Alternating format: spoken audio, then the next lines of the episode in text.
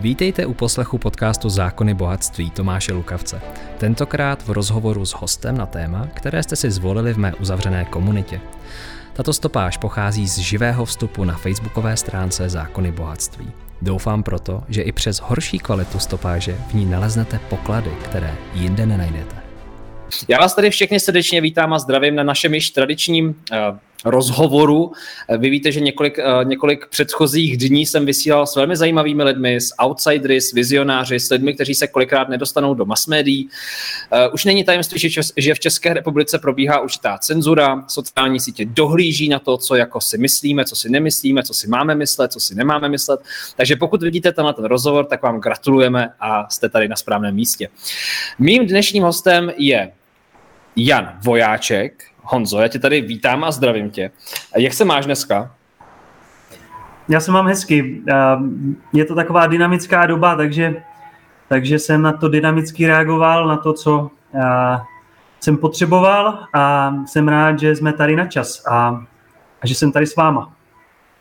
No, byl jsi dobrý, protože my jsme tak jako komunikovali na dálku a Honza dobíhal ještě do kliniky, kde zapnul HPčko, že jo, počítač. A jsme připojení. No, Honza je lékař funkční medicíny, je také autorem 2 knih, které jistě znáte, Umění být zdrav anebo Rozhodni se být zdrav, což je teďka novinka, Honzo.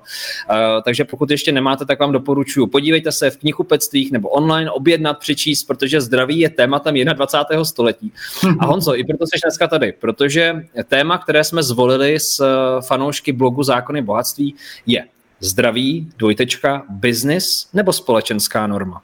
A proto seš dneska tady, my se o tom budeme bavit, budeme si povídat a vy už, diváci, víte, jak to u nás funguje. Prosím, napište svoje otázky, napište, co vás zajímá, já to tady budu moderovat, budu tady vaše otázky vytahovat z toho vlákna a Honza bude odpovídat. Takže je to neformální. Budu rád, když budete také diskutovat, když si budete povídat mezi sebou, když budete rozvíjet debatu, protože my s Honzou se budeme prát o vaše právo s námi nesouhlasit. Udělejte to sami. Pokud budete mít jiný názor, napište nám to, my budeme moc rádi za váš úhel pohledu. A ještě vás chci jenom poprosit, abyste do komentářů případně nedávali odkazy na nějaké produkty nebo služby, aby jsme to potom nemuseli promazávat. Toto je opravdu vysílání za účelem diskuze, debaty, ne žádné propagace. A Honzo, já se tě zeptám úplně hnedka, otevřu to první otázkou. Jak se ti žije v dnešní době v České republice? Mně se žije hezky, protože já mám rád vlastně zkoumání těch souvislostí a zužování si toho svého vesmíru, z toho makra na to mikro. A my dneska jsme chyceni v pasti řešení makrosvěta a zapomínáme na ten náš mikrosvět. A můj mikrosvět je Honza, je to, jak se má, jaký má pocity, je za ně zodpovědný, je zodpovědný za svůj svět, za svoji realitu, za svoje zdraví. A zároveň je zodpovědný za svoji rodinu, a to je ten můj mikrosvět, který mě baví. A když vycházíme z tohoto mikrosvěta, který funguje, tak se nám potom mnohem lépe žije v tom světonázoru, který už přesahuje hranice tohoto našeho, řekněme, právě mikroprostředí, kterým teď nazývám sebe a svoji rodinu. A tam, když je to v pořádku, tak vám garantuju, že je v pořádku celý svět. Mm-hmm. Tak to byl hezký úvod. Teďka ta zodpovědnost, ono to trošku tak jako jede v těch médiích, že bychom všichni měli být jako zodpovědní a každý si trochu představuje něco jináčího pod tou zodpovědností. Nějaká skupinka lidí si představuje pod zodpovědností, že teda se všichni necháme rychle otečkovat bez nějakého jako hlubšího zvážení, bez nějakého rozmýšlení. Druhá skupina lidí říká, že je potřeba, abychom byli více jako přemýšliví, abychom sledovali, co to vakcinace a co ty tečky přináší, že to může mít různé dopady. A teďka, Honzo, v jakém ty seš stanovisku, nebo co ty si vůbec myslíš o té diskuzi, která probíhá v masmédiích, a jak to na tebe působí jako na lékaře, jako na člověka, který se setkává s těmi pacienty, ne teda pozitivně očkovanými, ale s pacienty, to znamená s lidmi, kteří opravdu jsou nemocní. Jak to na tebe působí, jak to vnímáš ty sám tuhle dobu? Ono, otázka zodpovědnosti je opravdu velká, málo kdo si dovede představit tu její celkovou šířku a hloubku toho, co znamená vůbec žít vědomě, zodpovědně. A proto dneska žijeme ve světě velmi povrchním a řekněme na mnoho otázek nahlížíme velmi povrchově a chceme rychlá řešení, chceme instantní řešení, okamžitá. A jenom aby náhodou jsme se nějak nenarušili z toho našeho běžného stereotypu, toho konzumního života a pozastavit se a třeba to některé téma uchopit víc do hloubky. Já jsem třeba četl nádherná vyjádření různých filozofů a ani filozofové se neshodnou z hlediska té současné otázky zodpovědnosti vůči celku a vůči sobě jako individu. A já myslím, že protože to je stále se diskutuje, jestli já jako Honza Vojáček, jestli na mě mám být přikázáno, co mám dělat v rámci blaha celku. A myslím si, že existuje dnes co člověk, to názor a můj svět, moje realita je taková, že já svoji zodpovědnost beru tak, že vlastně konám nějakým způsobem a mé konání má nějaký dopad. A já bych rád tomuto prostoru, tam, kde se nacházím, jak už jsem zmínil rodinu, tak tomu širšímu prostoru, Praze třeba, kam dojíždím a konám z hlediska svého pracovního rozpoložení, tak prostředí České republiky. Tak moje zodpovědnost je, abych tomuto prostoru přinášel prospěch. A já věřím tomu, že prospěch přináším právě tím, že přistupuju k životu vědomě a zodpovědně tak, že konám, aby Honza v prvé řadě byl dostatečně silný a odolný, aby byl konzistentní, integrovaná bytost, aby odolával různým výzvám a aby jim odolával tak, že neonemocní jen tak jednoduše.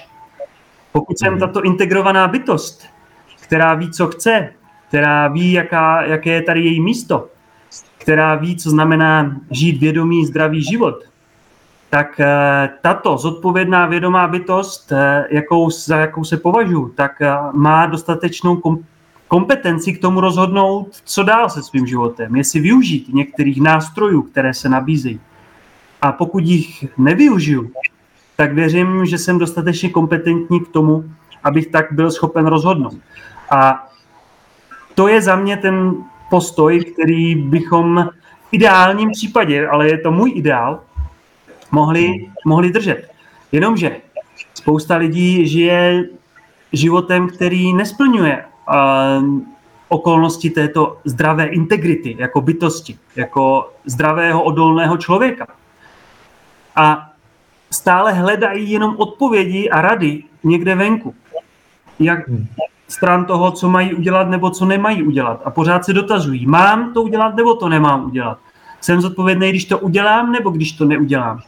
A ta odpověď, pokud ji stále hledáme venku, tak vždycky bude závislá na to, na co narazíme. Jestli narazíme na člověka s tím názorem tohoto odborníka nebo tohoto odborníka, tohoto filozofa, tohoto gurua, a nikdy to nebude mít tu hodnotu, že já jsem kompetentní bytost rozhodnout. Ale co znamená být ta kompetentní bytost? Co znamená být opravdu v tom životě zodpovědný a vědomý? To už je právě otázka složitější a jde v mnohem pod povrch do různých hlubších vrstev. A myslím si, že tady lidé dosti tápou a protože spousta lidí tápe, tak se to prostě zúží a dostane jenom na ten povrch. Třeba, když uděláš tohle, tak jsi zodpovědný, když to neuděláš, tak zodpovědný nejsi. A já si myslím, že tahle doba vyžaduje jít pod povrch. To jsi řekl moc hezky, Honzo. Díky moc za ten úvod. Já už tady budu číst otázky lidí. Jinak vás všechny vítám na rozhovoru na blogu Zákony bohatství. Pokud mě vidíte poprvé, tak jsem Tomáš Lukavec, autorem blogu a se tady všichni vítáni. Můžete pokládat své otázky, můžete kritizovat, můžete se ptát, můžete vymýšlet a já to tady budu postupně tedy číst na hlas. Hana Juráková se ptá, Honzo, obdrželi lékaři nějaká doporučení, jak by měli léčit covid od prvního záchytu se symptomy až po vážnější případy? Tak já to zkoumám, protože já nejsem ten klasický lékař, který by seděl v té klasické ordinaci praktického lékaře. Já se zabývám chronickými onemocněními z hlediska toho, jak nabrat cestu směrem ke zdraví a zlepšení kvality života, což je opravdu cesta na týdny, měsíce postupného mění, řekněme postupné změny určitých návyků, přístupů, postojů, přesvědčení. Takže já nejsem takový ten typický lékař té první linie. Nicméně tahle otázka mě zajímá a zkoumám ji a neexistují protokoly včasné léčby úplně ty přesně tak, jak by to mělo být z hlediska nějaké epidemie, tak jak mi bylo řečeno. A já zkoumám, proč, a ta odpověď přichází v tom duchu, že a vlastně lékaři a i ta komora, která vlastně to nějakým způsobem zajišťuje, ty různé odborné organizace, tak oni vycházejí z předpokladu opravdu té vysoké jakési nakažlivosti, infekčnosti a vlastně ti lékaři z té první linie často byli staženi, protože byl předpoklad, že okamžitě onemocní a odpadnou a proto vlastně se vypne tato první linie, protože na to nejsou vlastně jaksi připraveni čelit náporu tak infekčních lidí takového množství. Takže vlastně dost často to končilo dneska tak, že se ordinuje po telefonu, že se s těma vlastně pacientama ten lékař první linie nepotká. A jako já nechci hrát na chytrýho, jenom když to diskutuju, tak mě zajímá, že proč se opravdu nejde intenzivně tímto směrem, když vlastně bylo zjištěno, že ta včasná léčba má až o 80% snižovat riziko hospitalizace či úmrtí. Ale to je otázka opravdu už na prezidenta komory a na ty jiné organizace, proč vlastně se intenzivně nejde tímto směrem, jak to vyřešit, protože neříkám, že to je jednoduché, že to je snadné, nějaké možnosti jsou, jak tyto včasné různé příznaky a projevy léčit, jenom v tom množství těch lidí není jednoduché vlastně vytvořit tu cestu tak, aby se lidé neléčili zbytečně, anebo ti, kteří se mají léčit, aby se skutečně efektivně léčili. A na to se zatím evidentně nepřišlo, nebo se s tím ty organizace úplně nepopasovaly. Spíš se zeptat pana doktora, co si myslí o té vakcíně proti covidu. A chtěla jsem se ještě i zeptat, jestli může doktor libovolně pacientovi napsat papír, že se nemůže očkovat. Děkuji, Martina Pospíšilová. To jsou takové ty dotazy, které jdou přímo na dřeň a existuje velké množství informací z různých zdrojů, můžeme to tak nazvat. A já se snažím zkoumat široké spektrum těch zdrojů a myslím si, že není ten názor nemůže být úplně jednoznačný, protože je to jakási nová technologie, která v rámci času, který na to byl, tak údajně, protože je otázka, jak to celé je, pravdu se možná někdy dozvíme celou, možná nikdy, tak v rámci krátkého času to bylo údajně nejlepší řešení použít tuto technologii tohoto genetického inženýrství. A já pouze bych řekl to, buďme prostě obezřetní, protože tak jak ukázali například v minulosti vakcíny proti prasečí chřipce, prostě nejsou bez rizik, to je celé. Každý medicínský zásah, zákrok, medicament, instrument prostě má svoje pro a má svoje proti, tak to prostě je. A já si myslím, že v okamžiku, kdy chceme něco dělat plošně, to znamená principiálně chceme naočkovat 7 miliard lidí, tak tím zasáhneme vlastně celou společnost a my bychom měli být jaksi důslední v tom zkoumání, co to tedy pro tu celou společnost přinese nejenom zítra z hlediska hospitalizace určitých případných nakažených s vážným průběhem, ale co to přinese taky za měsíc, za čtvrt roku, za půl roku, za rok, za 10. A tam nevím, jestli jsme tak dostatečně důslední a jestli dostatečně zkoumáme ty aspekty toho, co všechno by to mohlo znamenat pro nás jako společnost z toho středně a dlouhodobého horizontu. A co se týká toho papíru, tak nemůže doktor libovolně pacientovi napsat papír, že se nemůže očkovat. Prostě vždy musí existovat nějaké jasně definované kontraindikace k nějakým zdravotním úkonům. Nevím, jestli Tomáši si mi vypadl jenom ty, ale už jsi zpátky? Tak, už jsem zpátky, snad nám to běží. Nevím, jestli je chyba na mojí straně, ale myslím, že tam na mé straně to běží docela dobře. Ne, vypadá to, že to běží v pořádku. Prosím vás, napište nám, jestli nás vidíte a slyšíte. Je tady nějaký drobný výpadek technický. Vypadá to, že to asi přetížení možná z počtu diváků v tuto chvíli, snad možná. Takže Honzo, já jsem to neslyšel, co ty jsi říkal, ale věřím tomu, že jsi odpovídal, že ti diváci slyšeli. Já teďka hnedka napojím teda další otázku, která je v závěsu. Lubomír Štefaník, mám dotaz. Od začátku jsem vnitřně přesvědčen, že se nechci očkovat. Mám pocit, že kdybych podlehl, tak mi to určitě ublíží. Mám psoriatickou atropatii a jsem na biologické léčbě. Prakticky nemarodím. Max angína. Tak Honzo, jestli chceš nějaký komentář k tomuto člověku, Lubomírovi? Tady je vidět, že vlastně společnost je intenzivně rozdělená. Je to takový ten starodávný, jeví se to jako takový ten starodávný archaický souboj dobra a zla, rozumu a citu. Protože když se podíváme, tak tady píše například Lumomír, jsem vnitřně přesvědčen, jo, mám pocit. A tady oponentura tomu, co dneska slyšíme, je dobře, ale kde je rozum? A rozum se jeví, že podle všech statistik různých a grafů a návštěvnosti lípek, že vlastně hovoří jasně, že vlastně jenom blázen by se neočkoval, protože prostě to snižuje riziko hospitalizace a smrti. A otázka je, proč vlastně tolik lidí po světě, protože to není jenom otázka tady pár Lubomírů, proč vlastně má tolik lidí pocit, že to není úplně pro všechny ideální, tak jak se to prezentuje. A vlastně zase, ta mainstream odpoví na to tak, že vznikla obrovská konspirační kampaň, dezinformační, která tyto vakcíny očernila. Která prostě je od začátku očerňovala a dělá to doteď. A v lidech, jako je Lubomír, vznikne pocit, že vlastně je to něco, co je špatné, co jim ublíží. A kde je pravda? A to je ta otázka. Kde je ta pravda?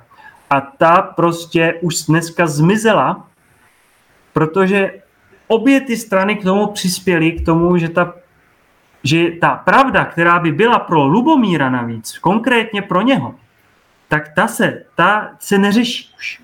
Lubomír z toho systému jakoby zmizel. Už je to jedno, jestli to je Lubomír, který má psoriatickou artropatii, nebo jestli to je Magda, která má cukrovku prvního typu, nebo Mařenka, která má roztroušenou sklerózu, nebo Aneška, která má 12 let, anebo Pepík, který má 65 let. Prostě tihle lidé zmizeli z té diskuze. Zmizeli z diskuze a existuje jenom jedna pravda a ta znamená, že všichni se mají naočkovat, protože pro všechny je to nejlepší jediné řešení.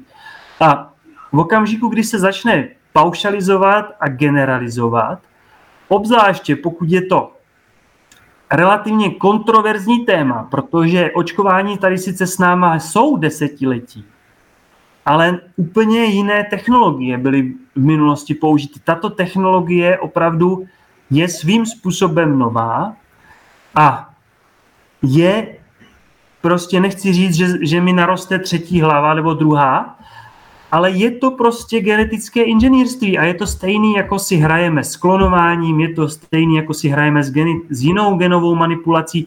Prostě je to tenkej led. A v okamžiku, kdy to je tenkej led, je to takzvané, můžeme to nazvat hra s ohněm, tak když si hraju s ohněm, tak bych měl být si vědom, že si hraju s ohněm a měl bych být velmi důsledný. Měl bych být velmi důsledný v popisu toho, za jakých okolností kdo se spálí, komu to pomůže, koho to naopak spálí, aby jsme celou tu společnost prostě nenechali schořet.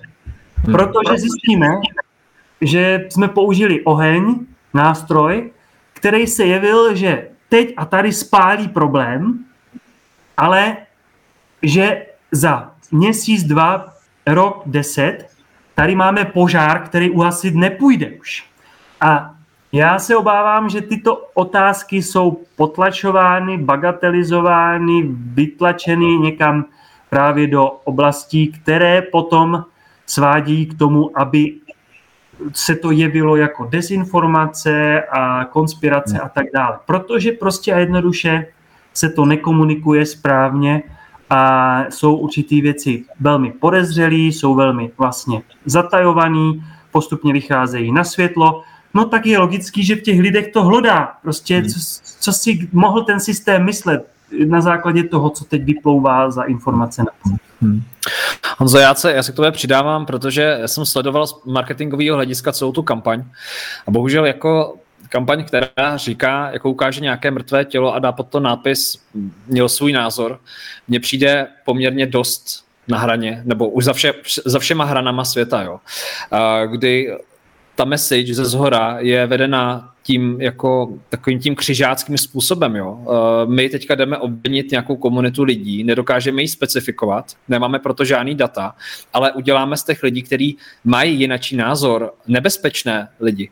Tak to je podle mě nástroj v demokracii, s kterým jsem se setkal poprvé za svůj život. Vím, že se používal jako v minulosti, protože jsem studoval historii, ale používal se určitě ne v demokratických aparátech.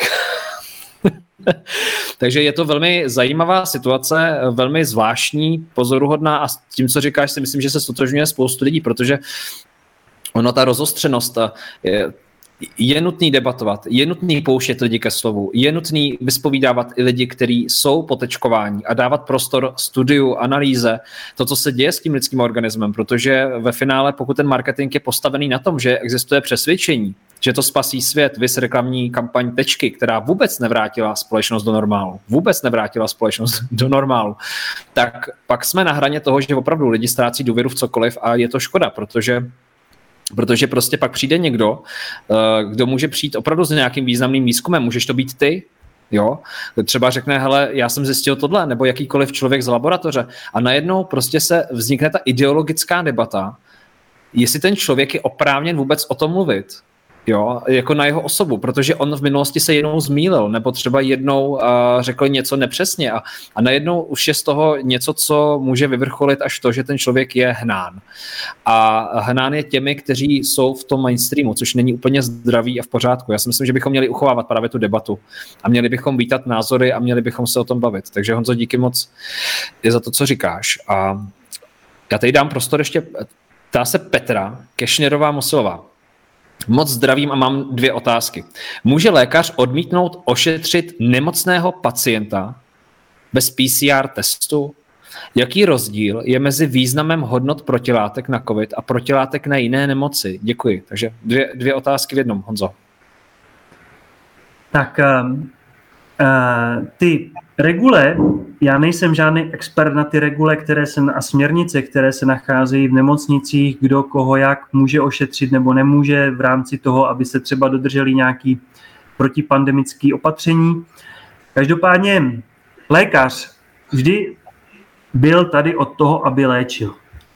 Stejně tak ten zdravotnický personál. Je to jakési rizikové povolání, které prostě ten člověk do toho s tím jde, to je jako když jde k policii nebo k vojsku, prostě jdu někam, kde se očekává ode mě něco, nějaký výkon. A prostě a jednoduše vybírat si, jako kdo se mi vlastně líbí, kdo se mi nelíbí, že z těch nemocných tenhle je zodpovědnej, tenhle je nezodpovědnej. Já si myslím, a to, co čtu, je pro mě hrozivé v poslední době, že vlastně a zároveň pochopitelné, že třeba lékaři a sestřičky jsou unavení, že jsou přetíženi. Nicméně a hledá se viník. Prostě v okamžiku, kdy je někdo v nějaké nouzi, tak my jsme začali tím, jaký je zodpovědný přístup. A já nemyslím si, že je zodpovědný přístup začít ukazovat prstem na druhýho a obviňovat ho. Prostě my jsme před nějakou situací. A ta situace je nějaká zdravotní výzva. A největší potíž se stala z toho, jak se toho ujali média a politici. Prostě a jednoduše je tady jedna stránka věci a to je ta medicínská. To znamená, že máme tady nějaký stav člověka, stav národa z hlediska zdraví a každý z těchto lidí má nějakou míru rizika toho, že umře na to, když pojede autem, že když chytne nějakou infekci, tak to pro něho bude problém, protože třeba už je starší nebo nemocný. A teďka vznikla nějaká nová výzva medicínská. A na tu se hledají nějaké řešení, takže se našlo. Vytvořilo se tento typ očkování, hledají se nějaké léky, tyhle nějak fungují, tyhle nějak nefungují, tyhle se zkoumají. A prostě je to normální medicínská, by měla být diskuze a debata, jaký nejlepší protokoly udělat, k čemu a jak vakcínu použít, u koho jo, u koho ne. No, jenomže v okamžiku, kdy se to stalo politický téma, tak a mediální téma, no tak se z toho stalo to, co se stalo. A to je právě ta největší potíž, že vlastně se začalo zasívat. Zasívat mezi lidi právě ty semínka strachu, nenávisti, segregace, diskriminace, šikany. A to je prostě tragédie a nezvládnutí, manažerský nezvládnutí té situace. Protože v okamžiku, kdy chci někoho pouze donutit nějakým způsobem a dělám zkratkovitá, nekonzistentní řešení, tak se přesně stane to, co jsi říkal a co je nejpodstatnější v léčení, a nejenom v léčení, ale i v politice, v ekonomice, všude, je to důvěra. A my se divíme, že vlastně ta důvěra je na bodu mrazu, ať je to už dneska cokoliv. Ať je to lékařů v lidi, že jsou kompetentní se rozhodnou. Ať je to lidí v lékaře, kteří je vlastně hážou v něčem možná přes palubu, že třeba je odmítnou ošetřit. Ať je to lidi v politiky, ať je to lidi ve vakcínu, ať je to lidi mezi sebou.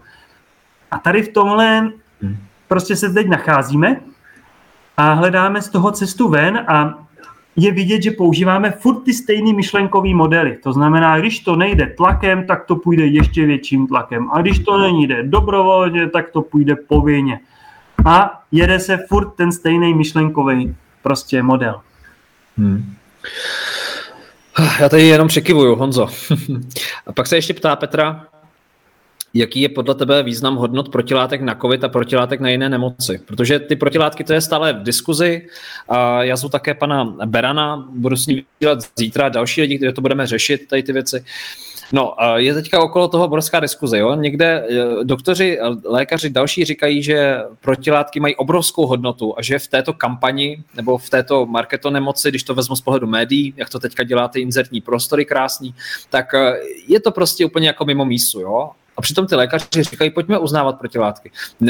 Jak to ty vnímáš vlastně tu hru toho, co platí a co neplatí? Jednou antigen platí, pak najednou neplatí, jednou ho proplácí pojišťovna, pak ho neproplácí pojišťovna, PCR testy, jednou to stojí 200, najednou to stojí 1500 korun, je to samý, tu. To znamená, co se to tady podle tebe jako teďka vyvíjí, co se to tady pěstuje? Pestuje se zmatení, pestuje se beznaděj, ztracení a vlastně svým způsobem bezmoc a nekonzistence, neintegrace, prostě je to jenom už požár, který prostě neví, kdo už jak má hasit, to je celý, jo, prostě teďka už jenom jde o to nějak přežít, protože teď jsme ve fázi, kdy vlastně je to tam, kde je, počty jsou takový, jaký jsou, nemocnice jsou zahlcený tak, jak jsou. A prostě teď už je na všechno pozdě, protože vlastně svým způsobem všechno funguje z těch opatření zpožděně. To znamená, že teď už je to o tom jenom, aby každý nějak to vyhodnotil, aby se sám o sebe byl schopen co nejlépe postarat. To znamená, aby v rámci možností posílil svůj organismus, svoji odolnost, aby si pohlídal hladinu vitamínu D, aby prostě si pohlídal kvalitní zdroj omega-3, mastných kyselin, vitamínu C. Prostě, když bude slunce konečně, tak slunce, aby využil. Prostě teďka je to o tom, že všechny řešení už jsou pozdě a víceméně už nesystémový a nekonzistentní. Tady už není se o tom, jak jinak bavit. A my to zase přežijeme. Že? Nějak to zase přežijeme. A otázka je, jak zase z toho chceme vyjít, jak z toho chceme vystoupit, jak, jestli jsme ochotní vlastně z toho poučit, nebo jestli nejsme ochotní se poučit, jestli chceme zůstat zase dál lhostejní, nebo jestli nejsme ochotní jak si převzít tu skutečnou zodpovědnost do budoucna. Protože prostě jednoduše teď zase lékaři a sestřičky a všichni napnou síly a zase se to nějak udělá a pak zase se to vrátí zpátky k tomu, dobře, tak co se to stalo? Co se to stalo, pane Bože? A my potřebujeme, si myslím, opravdu jít pod ten povrch těch věcí a neskončit na tom povrchu, jenom obvinit neočkovaný jedince, že to celý způsobili. A nebo vládu, že prostě byla úplně neschopná to řešit. Prostě za mě ta message je úplně jiná. A to je podívat se vůbec na principy, kam jsme to jako společnost dospěli. Kde jsou nějaký morální a etické hodnoty? Kde je program budování odolnosti a zdraví národa? A to je to, co mě zajímá, protože teď už z jiného soudku budeme hasit jenom samozřejmě zase požáry, které jsou. Honzo, nedá mi to se tě zeptat, hezky jsi mi nahrál. Představme si, že Honza je třeba, dejme tomu, v nějaké pozici, je rok 2027. Honza je v pozici, kdy má možnost rozhodovat, zvolili ho lidi. Jak by Honza třeba teďka kultivoval nebo prospěšně vedl tu odolnost lidí? Co by třeba, kdyby měl absolutní moc a měl média, měl všecko, tak jak by vypadal ten svět, Honzo, podle tebe? Co by se dělo, kdyby tady se objevila nějaká nemoc, třeba COVID-27? No já bych řekl, že kdyby Honza, tak to byl v roce 2007, tak dnes v České republice nemuselo být to, co je teď. A to proto, že kdybych měl tu moc, a to právě nemáme tu moc vlastně příliš zase ovlivnit jen ty masy těch lidí. Prostě každý má moc ovlivnit sebe. Nicméně to, co vlastně dělám těch posledních 10 let a snad se mi to podařilo u nějakého spektra lidí, nějaké komunity lidí, tak vlastně právě převzít tu zodpovědnost a začít budovat svoji fyzickou, mentální a duševní odolnost. A ve všech těchto oblastech existují postupy, jak to dělat. Jsou zpracované v oblasti zdravého životního stylu, v oblasti duševní a duchovní hygieny, v oblasti etiky, morálky, v oblasti emoční inteligence. To všechno existuje. Takže kdybych měl tu možnost, tak já bych místo toho, aby 0,000 nic šlo na prevenci, tak já bych vzal třeba 50% prostředků a řekl bych, teď jdeme budovat preventivní programy na budování odolnosti národa. A uděláme to tak, že budeme lidi permanentně ve zprávách informovat, že jestli je pro ně zdraví důležité, tak na něm musí každodenně pracovat. A budou na tom pracovat tak, že je důležité toto v této oblasti. A takto by se zpracoval program skutečné prevence, budování odolnosti národa. A díky tomu dnes by tady nebylo několik set tisíc až prakticky milionů náchylných lidí na to, co se vlastně stalo v tom posledním roce a půl, protože přestože je nám říkáno, že tam leží na intenzivním jednotce i mladí lidé, ano, leží tam i 40-tníci, leží tam i 30-tníci, ale gro prostě tvoří generace 65+ oslabených lidí a nemocných už. A to na nemoci, které nemusely existovat. Cukrovka je vykultivovaná nemoc. Cukrovka je vykultivovaná nemoc současným způsobem bytí a žití. A je to několik desítek milionů lidí. V Americe je to přes 1 milion lidí v České republice.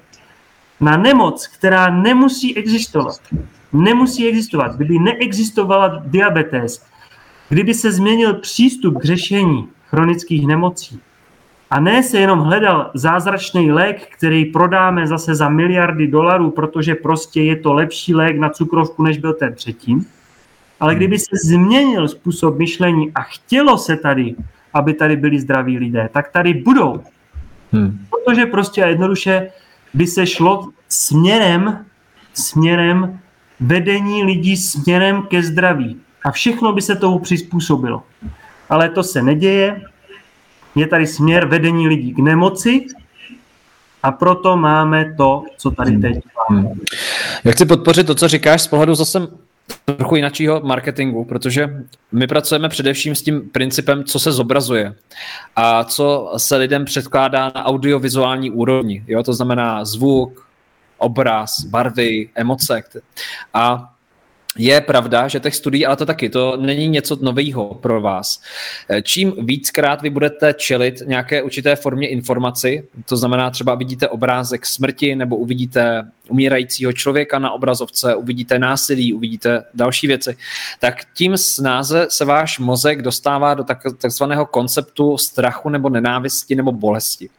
A co je nebezpečí na tomto konceptu, když tam je dlouho v tom podvědomí, je to, že on na nás působí psychosomaticky. To znamená, on se předává do našeho těla.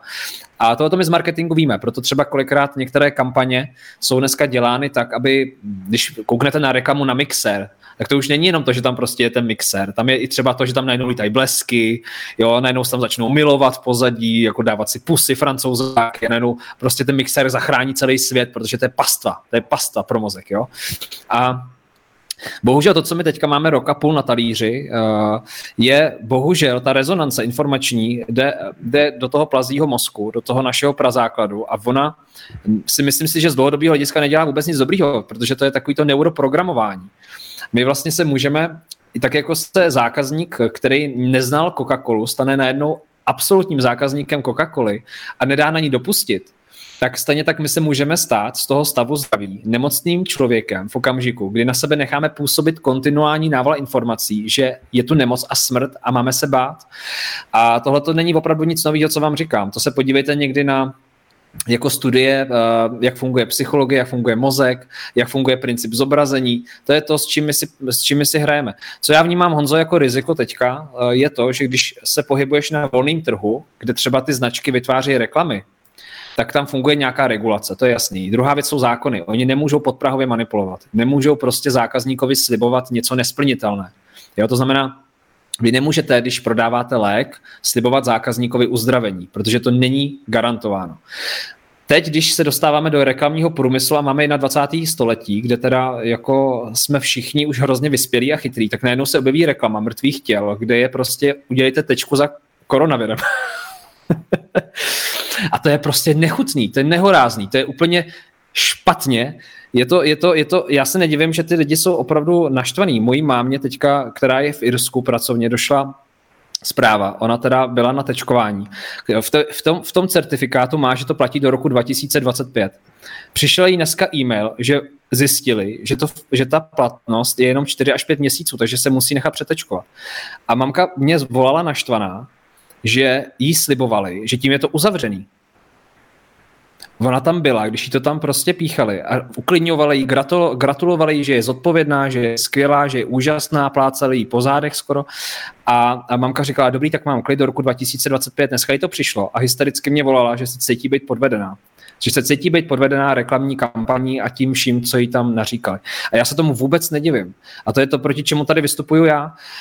Mně nevadí, já nejsem antivaxer, já jsem zastánce toho, že lidi by měli jít za lékařem, měli by probrat svůj zdravotní stav, měli by se zeptat, jestli vakcinace je pro ně vhodná, měli by podstoupit testy s praktickým lékařem, s kýmkoliv, ale pokud je tady reklamní kampaň, která je velkoplošná a mystifikující, tak to vnímám jako velmi nebezpečný. A vůbec nechápu, že se to pustilo do éteru. Já to vůbec, Honzo, teďka nechápu, že se něco tak odporného, nechutného, ohyznýho pustilo do éteru. A druhá věc, kterou nechápu, je to, že to ty lidi obhajujou, že to je v pořádku. Já si myslím, že ty lidi by potřebovali asi nějakou konzultaci nebo nějak se zamyslet, protože vlastně tady ten nástroj je velmi nebezpečný, bohužel, a lidi si to neuvědomují. Mě to mrzí, že to třeba nevnímají. Jo? Takže to je tak za mě a zase To, co říkáš, mi tam zapadá i do toho, co třeba říkám já z toho marketingového hlediska, že kdyby se vytvořil prostor pro lidi, doktory, lékaře, který by říkali o té imunitě a měli by ten prostor a posilovali by ten národ, jo, možná jsem Snílek, možná ty taky, možná jsme dva Lennonové tady, jo, John Lennon 2. Svět, kterým by v televizi několikrát denně místo těch prsatých blondýnek, který tam hlásí ty čísla, který tam prostě ukazují ty scénáře, by bylo aspoň třeba 5 minut z toho věnovaný tomu, že by říkali, jděte se projít, dneska bude hezky, jděte dělat tohle, jděte si zacvičit, dneska se usmí. Kdyby prostě říkali i ty lékaři to, co prospívá té imunitě, tak by to mohlo vypadat úplně jinak. Jenomže, jak ty říkáš, no, z nějakého důvodu ten strach je funkčnější v tuhle chvíli. A přitom není. Ono opravdu by chtělo jít do té podstaty, jo? Že vlastně teďka jenom slízáme smetánku za to, kam jsme to dospěli jako společnost z hlediska, a to je to za mě podstatné, z hlediska duchovního vývoje. Protože my jsme svým způsobem nějaká technologická společnost, která si život velmi zjednodušila a zjednodušuje v čase. Jo, to když se podíváme na to, co se všechno změnilo v čase za posledních 5 let, 10 let, 20 let, pokud generace je čítána na 25 let, tak za jednu generaci se změnilo gigantické množství věcí na úrovni technologie. Ale o co víc jsme technologičtější, o to více jsme duchovně zakrnělejší. A to je ta podstata toho, protože v okamžiku, kdy je bytost duchovně zakrnělá, tak to zároveň znamená, že je slabá na to se nechat zmanipulovat. Kdo je manipulovatelný? Manipulovatelný je systém, který je k tomu náchylný z určitých důvodů.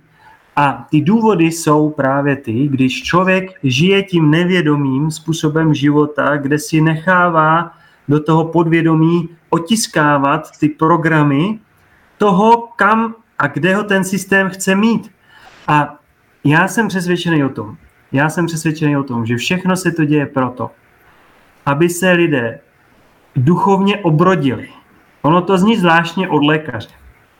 Nicméně, pokud nedojde k tomu duševnímu obrození, tak se bude dít pořád to samé ve smyslu toho, že se tady budeme dohadovat, že prostě ta úroveň vědomí toho pyramidálního systému, kde dole je ten plebs, to jsou ti otroci, o kousek výš je někdo, kdo má to razítko, o kousek výš je, kdo má větší razítko, a tam je potom nějaká korporace a tak dále.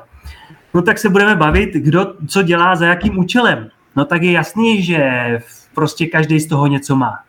Jo, v okamžiku, kdy uvažujeme takhle, no tak k čemu je epidemie, že jo, krásným závdavkem. Vždyť se na to podívejme, tam ten si udělá malou domů s respirátorama za 750 Kč, tam ten si udělá malou domů s testama, tam ten si udělá malou dobu s očkováním, tam ten si udělá malou domů z tohohle, z támhle toho.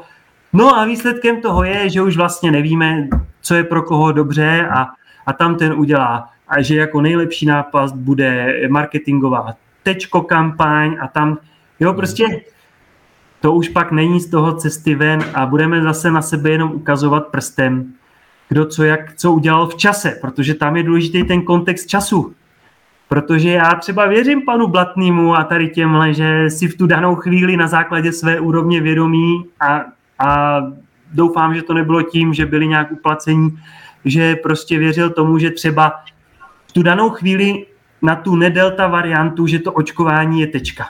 Já jim to třeba i věřím, že oni tomu věřili v tu danou chvíli. Jenomže ten člověk, na kterého to působí, to je to, který ho to testuje. To testuje tu integritu toho člověka. A potíž je ta, že velké množství lidí nemá integritu.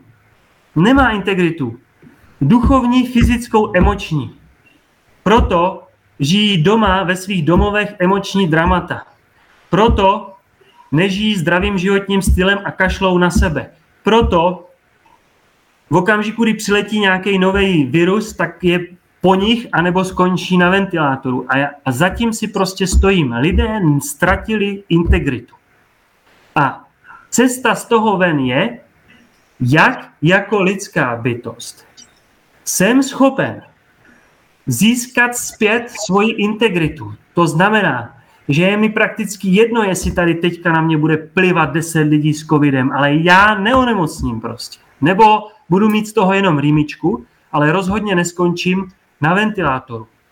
A samozřejmě, že to bude jiné pro mě, pro člověka, který má 40 let, jiný to bude pro člověka, který má 15 let a který má 65 let a který má 85 let. Protože každý z těchto lidí získá integritu jiným způsobem.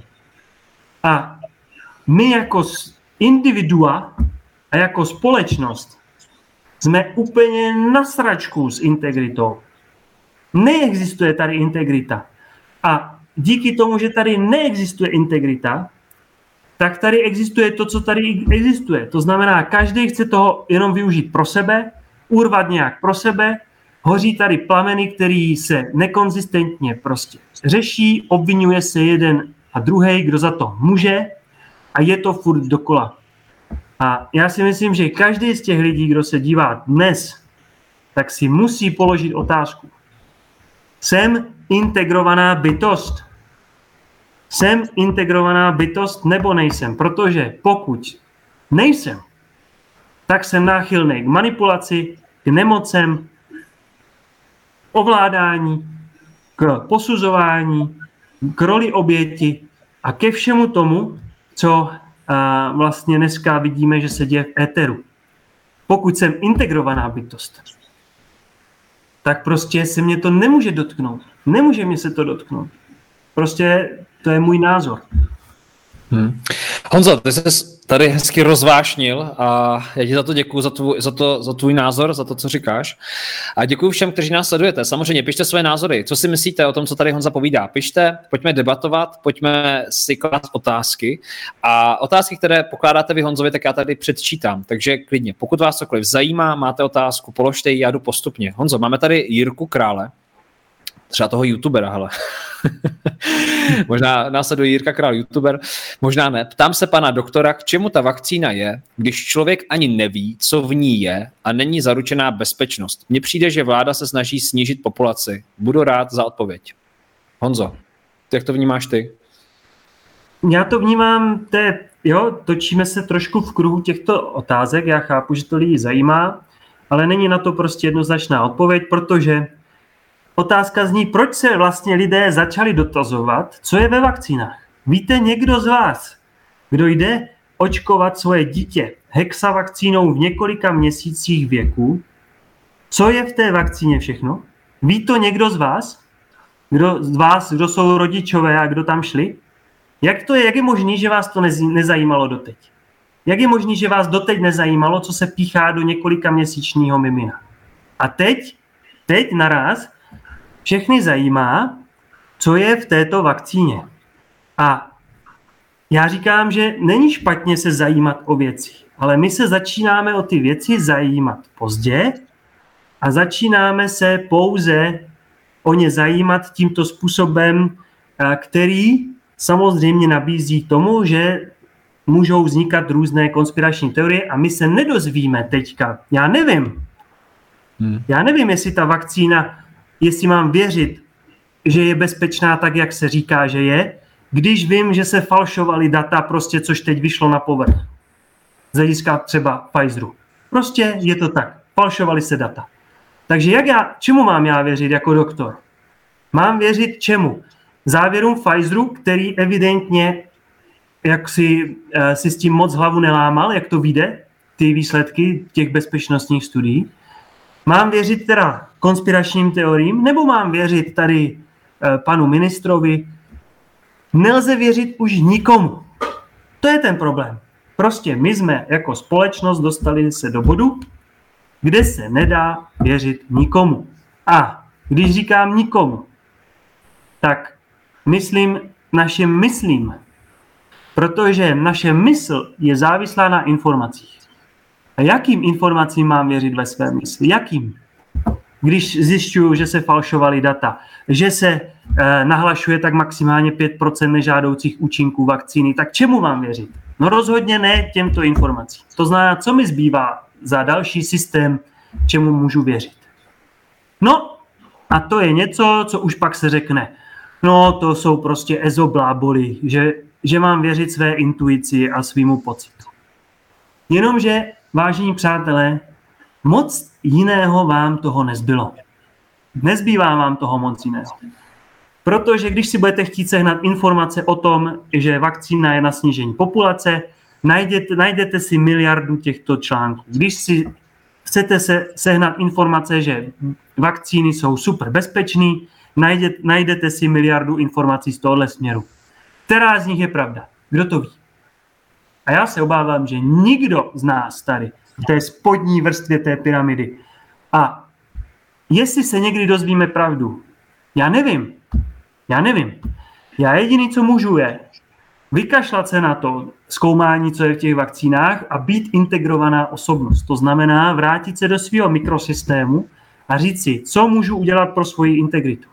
Jak z hlediska svého životního stylu, tak z hlediska svých vztahů, tak z hlediska prostředí, ve kterém se nacházím. Takže přestaňte řešit to, co nevyřešíte. Nikdo nezjistí, co je ve skutečnosti složením těch vakcín. Nikdo.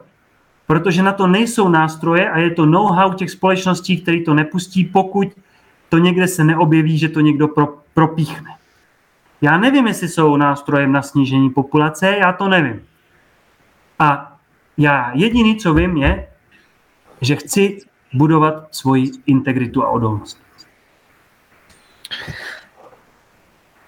Ptá se Martin Černý. Honzo, dobrý den, dotaz. Je v pořádku, ono to asi jde podobným směrem, tak můžeš klidně i zkráceně. Je v pořádku píchat miliardy lidí vakcínou, která nemá uzavřené klinické studie? Doporučovat očkování touto vakcínou dětem, těhotným? Říkat, že je bezpečná? Je to v pořádku. No, jak se to, že ho vezme? Podle toho, z jaké úrovně vědomí k tomu přistupujete, že jo? Protože od určité úrovně, na nějaké úrovni vědomí se vám to zdá v pořádku. A najdete miliardu lidí, kteří řeknou, je to v pořádku.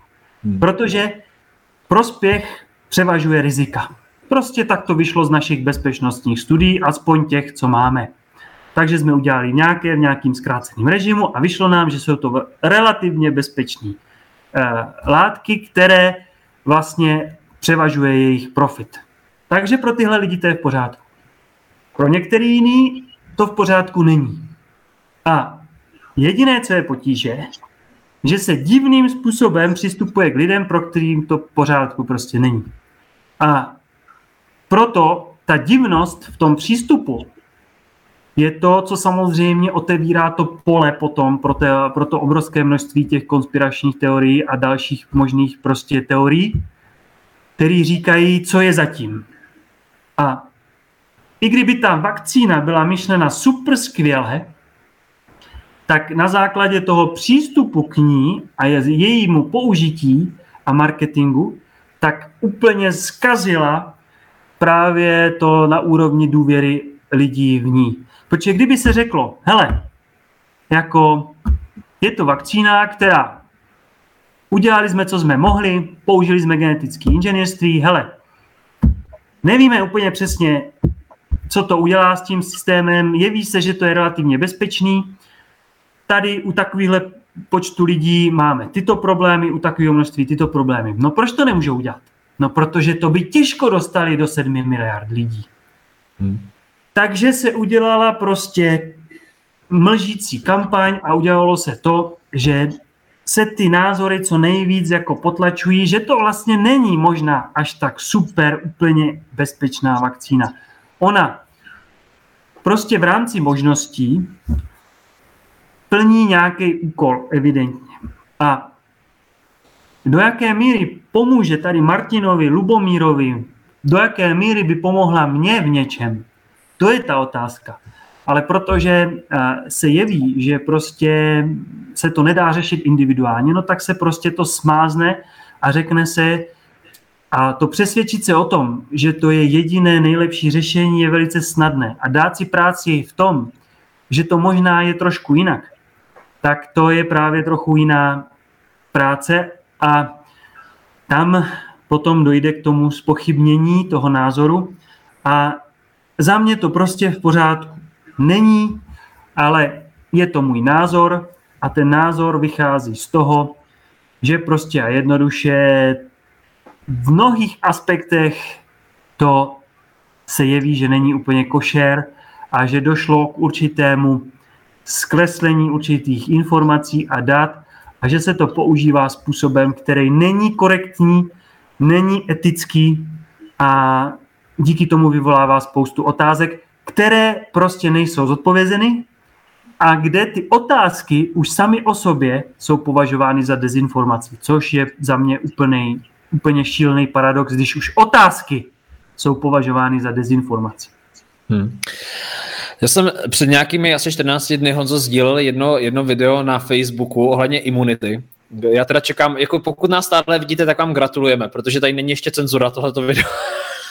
Protože jsme tady řekli klíčové slova jako imunita, jo, a aby lidi třeba jako vitamin D, to je prosím vás teďka na sociálních sítích úplně jako skoro zakázaný téma. Já jsem sdílel takový jedno video o imunitě, o tom, jako jak zvyšovat imunitu. A Facebook, asi nějaká skupinka jako těch lidí, co teďka nahlašují ty dezinformace nebo neideologické názory, který nepřispívají asi k tečkování, nebo já si to nedokážu do dneška vysvětlit. Facebook mi to video normálně stáhnul, že je dezinformační. A na tom videu bylo prostě výzva jako mladé holky, aby lidi víc sportovali a že vlastně horší následky na jakýkoliv chřipkový onemocnění, včetně teda tohohle toho, mají obézní lidé a tak dále. A Facebook normálně jako, že to je dezinformační. Jako jo, že to...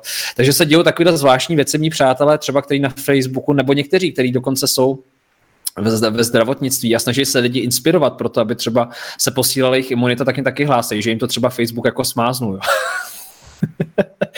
Takže my tady mluvíme ještě dál s Honzou, vypadá to, že všechno běží, jak má, dobrý, můžeme se dál bavit o imunitě. A ještě to Facebook teda nezakázal, že to není dezinformace, že když budeme někoho informovat o tom, že existuje něco jako imunita. No a máme tady Milku Bylinkovou, je to trochu delší zpráva, tak já to přečtu. Honzo, pojďme se na to zaměřit. Dobrý den, jak můžeme zdravotnictví a... Počkat, tady to nedává smysl. Jak můžeme zdravotnictví a bezplatné operace a podobně zachránit, udržet, vylepšit? Protože pořád jsme ještě na světě na tom dobře. Neplatíme drahé operace v uvozovkách, ale nepodporuje se to, co funguje v nemocnicích i v celém našem zdravotnictví. Proč nevylepšujeme dobré? Nebo nemáme být naivní? Připravuje se zde i díky covidu velký biznis ve zdravotnictví? Děkuji, krásné dny, Milka Wagnerová. Je to jako se vším, je to jako s marketingem, biznisem, zdravotnictvím, vzděláváním, systémem. Buď pojedeme stále na té stejné vlně toho, co vlastně nás dobíhá teď, anebo změníme způsob myšlení. A ve zdravotnictví se děje spoustu dobrého, zachraňují se životy a zároveň se jede stále ten způsob toho autoritářského přístupu, toho paternalistického, prostě já jsem ten lékař a vím přesně, co vám je a vím přesně, co s tím a prostě takto je to hotový do konce života, tyhle léky a neptejte se moc, co, protože vlastně my nevíme nic víc o tom a nic víc vám pomoct nemůže. Hlavně ne, žádná alternativa to vás zabije. Tak tenhle způsob myšlení samozřejmě otvírá pole a otevřel dávno pole k tomu, že se stalo technologicky spoustu dobrého a zároveň se z medicíny prostě biznis stal dávno.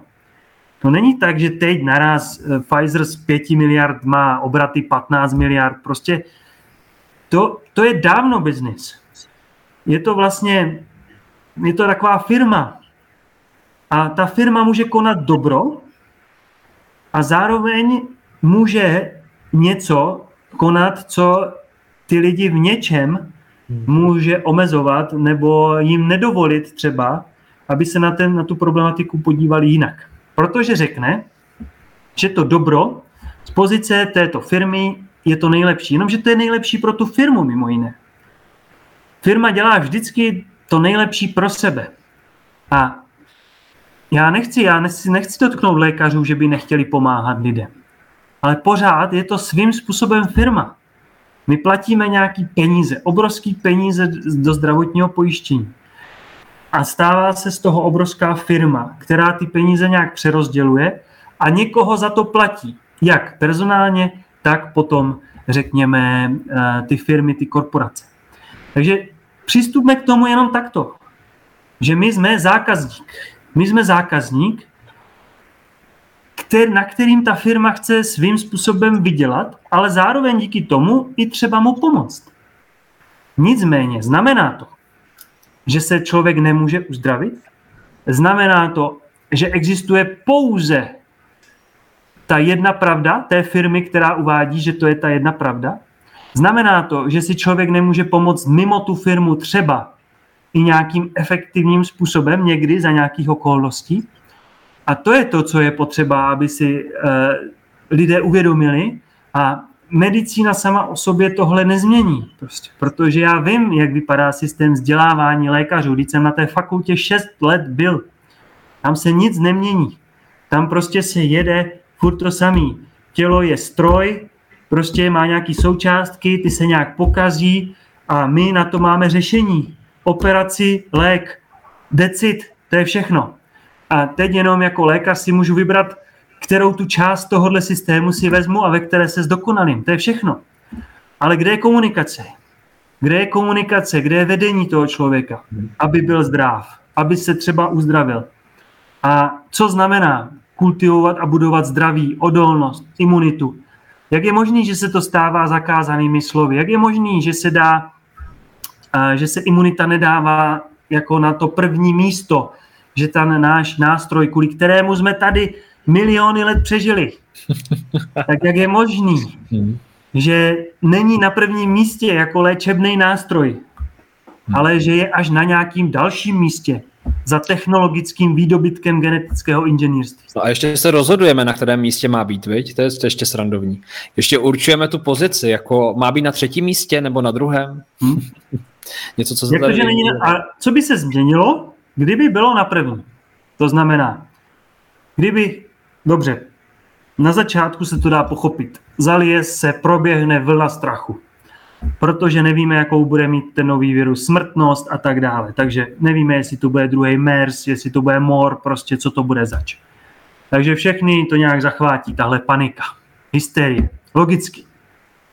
Dobře, ale to se zjistí během pár týdnů a měsíců, to je jasný. To přece buď půlka lidí umře, kdo to chytne, anebo umře, nebo vážný průběh má nějaká část. A my už dneska víme moc dobře v každé věkové kategorii, jaká část to je. To prostě víme. A v okamžiku, kdy to víme, tak proč se neuchopí teda ten nejefektivnější nástroj v boji proti této nemoci, což je naše imunita? Nikdy nemůže existovat nic víc. Nemůže.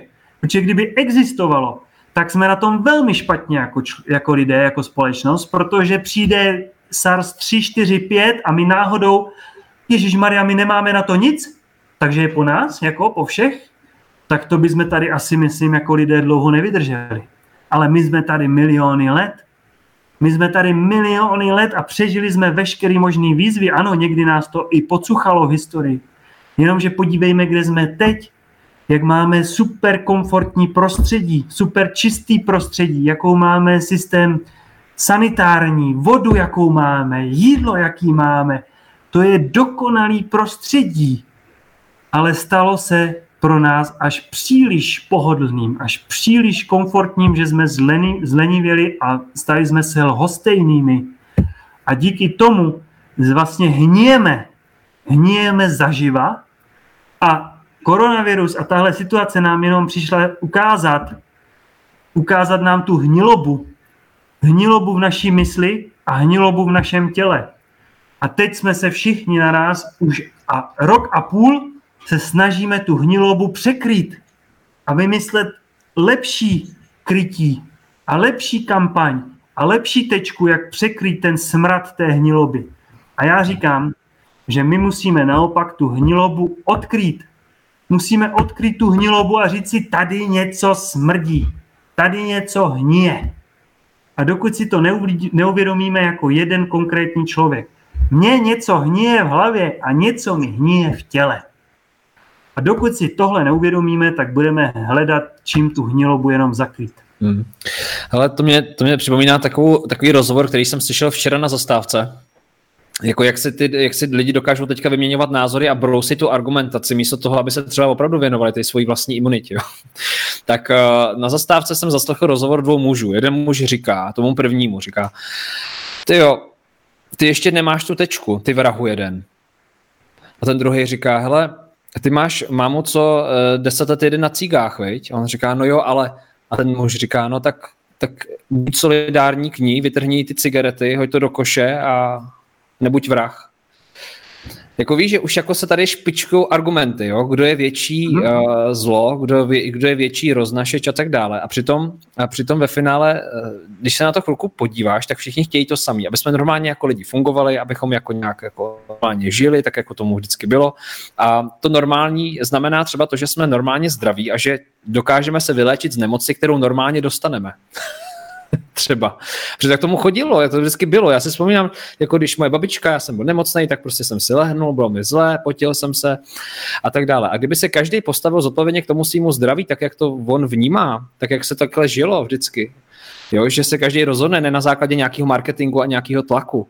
A jak ty říkáš hezky, že to prostě podle mě ten tlak vytváří protitlak. To znamená, že pokud oni v těch reklamách vytvářejí větší a větší iluze anebo větší a větší strachy, tak samozřejmě lidi, kteří dneska jsou na online platformách a diskutují a předávají si informace, tak jsou rezistentní, protože prostě přemýšlejí a koukají se na to. A já nevím, jestli oni ty nahoře, ty PR agentury a ty marketáci jako to nevědí, nebo jestli jako se snaží jako tu společnost víc jako rozdělovat, že to má nějaký jako účel, který jako já stejně netroufnu odhadovat, o kterým se teďka diskutuje. Tak je to takový srandovní, no. Říkáš to Honzo, dobře. No, sledujete rozhovor s Honzou Vojáčkem a máme tady neformální rozhovor, takže vaše otázky já tady dávám do vysílání a ptá se František Pokorný. Proč lékaři nenabádají lidi, aby pravdivě hlásili vedlejší účinky očkování? Ptá se František. On to hezky na to odpověděl pan doktor Čížek, nedávno jsem s ním viděl moc hezký rozhovor. Je to příliš práce a vlastně to všechny otravuje. Jo, protože každý si hledí tak nějak toho svýho, doktoři jsou unavení už z toho celého a ještě mají vyplnit nějaký formulář, který jim zabere minimálně 15 minut času ho vyplnit, ještě to musí vyplnit s tím člověkem, nemají na to čas, nemají na to energii, nemají na to náladu. Myslím si, že jo, vemte si, že budete v té situaci a tak si řeknete, kašlu na to. Jo, a je známo prostě, že se hlásí opravdu tak 5% jako ve skutečnosti toho, co se děje ve skutečnosti z hlediska nežádoucích účinků léku. Takže nechce se to vlastně nikomu dělat, nechce se vlastně tím nikdo nějak zaobírat, stojí to energii, čas, kterou tomu jako vlastně ne každý věnuje. A to přitom neznamená, pan doktor hezky tam popisoval, že to neznamená, že vy musíte říct jako doktor, že třeba očkování způsobilo tento problém. Vy jenom nahlásíte, že se dělo něco zvláštního po očkování a už někdo jiný prověří, jestli to s tím má souvislost nebo ne. Vy tam neřešíte tu souvislost jako lékař. Takže ta odpověď prostě nikdy se to nehlásilo pořádně a za mě je to vlastně složitý úkon na čas, že se to nikdy nebude dělat jako na 100%. Nejde to trochu alarmující, Honzo, že třeba ty lékaři, jak ty říkáš, jsou nějakým způsobem třeba už unavení z té společenské diskuze, rozděluje se to, někteří lékaři dokonce končí, protože když se vyhlásilo to povinné očkování, tak řekli, hele dost, já v tom a tom systému nebudu, kdy vlastně není tady nikdo, kdo by byl zodpovědný za mým zdraví, jenom já, ale ve finále si za to můžu sám, když to podepíšu ten papír a nesouhlasím s tím. O tom se třeba nemluví. A nejde to trochu alarmující, že ty lékaři třeba nechtějí ani sledovat, už nemají tu motivaci sledovat, co to třeba dělá s tím českým normálním člověkem, který chodí do práce, chce normálně existovat a najednou to tam teda dostane 2x, 3x, protože šéf na něj dupne, jo, bezprecedentně. Není to alarmující, není to opravdu jako důkaz toho, že jsme v nějakém zvláštním patosu, nějakým podivuhodným rozkladu, že lékaři už ani nechtějí, jak ty říkáš, třeba to sledovat, ty dopady, jak si to vyložit? Můžeš si to vyložit tak, že já jsem použil slovo hniloba A možná to zní tvrdě, ale hniloba není proces, který a priori je nějaký hnus, protože kdyby neexistovala hnilobné procesy, tak by se nemohla přetvářet určitá mrtvá tkáň. A to, co ty tady zmiňuješ, je, že, a zmínil si to i před chvílí, že my se chceme vrátit do nějakého normálu. Do jakého normálu? Jako co to bylo za normál? Kam jsme se to dostali? Znáte někoho ve svém okolí, kdo byl skutečně šťastný, zdravý a spokojený před covidem? A za mě to není to, že chodím do práce, která mě nebaví a pak jedu jednou za rok na dovolenou k moři. Za mě to je to, že prostě se cítím skvěle, že vím, kam patřím, že dělám to, co mi dává smysl, že cítím životní energii, že cítím radost, že mi fungují vztahy, že jsem zdrav. A já ve svém okolí jsem před covidem znal minimum lidí ve své vrstvě mladších a starších. Takže kam se chceme vrátit? Celá tahle situace je o tom, že my musíme pochopit ty hnilobní procesy, což já nazývám tím, že v nás něco chcíplo, co jsme si nevšimli. A chcíplo v nás ten duchovní přesah. Chcípla v nás morálka. Chcípla v nás etika. Chcíplo v nás ta zodpovědnost, ta opravdová zodpovědnost versus ta lhostejnost a ten autopilot prostě, hlavně, že já to nějak dojedu, hlavně, abych prostě vydělal, abych zaplatil hypotéku, abych to teda nějak přežil, nevyhořel. Když jsem nemocnej, tak prostě ať mi dá někdo nějaký léky a když jsem psychicky nemocnej, ať mi dá nějaký léky. Vždyť tohle se dělo před covidem. To jsme zapomněli a k tomuhle se chceme vrátit. Já jsem si šel tady v této ordinaci, kde sedím, 10 000 takovýchto příběhů před covidem. Projevy této hniloby. A před covidem jsem se snažil s těmito 10 000 lidmi jim ukázat, že v nich chcíply ty pravý hodnoty, že byli zmanipulováni nejprve přes rodinný systém, potom přes systém vzdělávání, potom přes média, byli zmanipulováni, aby to v nich chcíplo a aby se naučili s tím žít. A já říkám a tvrdím to teď, že všechny tady ty otázky, očkovat, neočkovat, tohle, tamhle, to je nepodstatný, možná je to podstatný z pohledu lékaře, který pracuje dneska na jipce a sestřiček, protože vidí, že tam je víc neočkovaných a tak dále. Nechci se jich dotknout v těch rizikových skupinách lidí, ale to podstatně je, aby každý si uvědomil, co v něm chcíplo dávno předtím, než vznikl covid. Aby přišli na to, co to je. Co to je za ten starý, smradlavý způsob uvažování, který nám byl vložen do hlavy, který součástí kterého jsou sebedestruktivní mechanismy, kde jsou sklony se nestarat adekvátně o sebe, o svoje blízký a o svoje prostředí, ve kterým se nacházím. Protože kdyby tohle v nás bylo živý, tak by tady nemohlo být 1 milion diabetiků, tak by tady nemohlo být 5 milionů lidí, kteří jsou náchylní k tomu, že když přijde nějaký virus, který má smrtnost 0,0 nic, tak se zaplní nemocnice a umře na to 30 000 lidí. Nebylo by to možné. Musel by přijít vir, který by byl opravdu velmi smrtný, à la MERS, MOR a tady tyhle. A pak teprve, to by byla jízda. Ale za těchto okolností to neukazuje na smrtonosný vir, ale na hnilobu v této společnosti. A to je to, co bychom měli řešit. To je to, co bychom měli řešit. Za mě.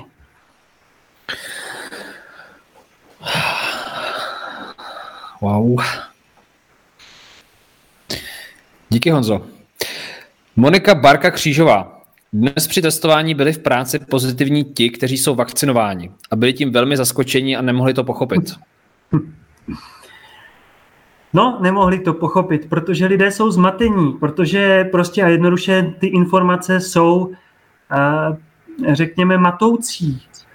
A to je to, co se už ohradila Přírodovědecká fakulta Univerzity Palackého, že pojem bezinfekčnosti, tak jak se jak se teď používá, je prostě nesmyslný, protože prostě a jednoduše, i když bych měl v sobě všechny vakcíny světa, tak to vůbec neznamená, že náhodou mi nemůže vzniknout na sliznicích něco, co na nás začnu prostě šířit.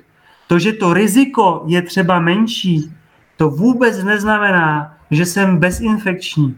A lidé jsou matení, cítí se jako nesmrtelní, jako bezinfekční, že už nikdy nemůžou být infekční na covid snad, když jsou na očkování. Prostě to je zmatení, protože ta slizniční imunita, která tady v těch mých slinách na povrchu nosu, dutiny ústní například začne vylučovat něco, jako nějakou bakterii nebo nějaký vir, tak tomu tyhle vakcíny nejsou na to designovány.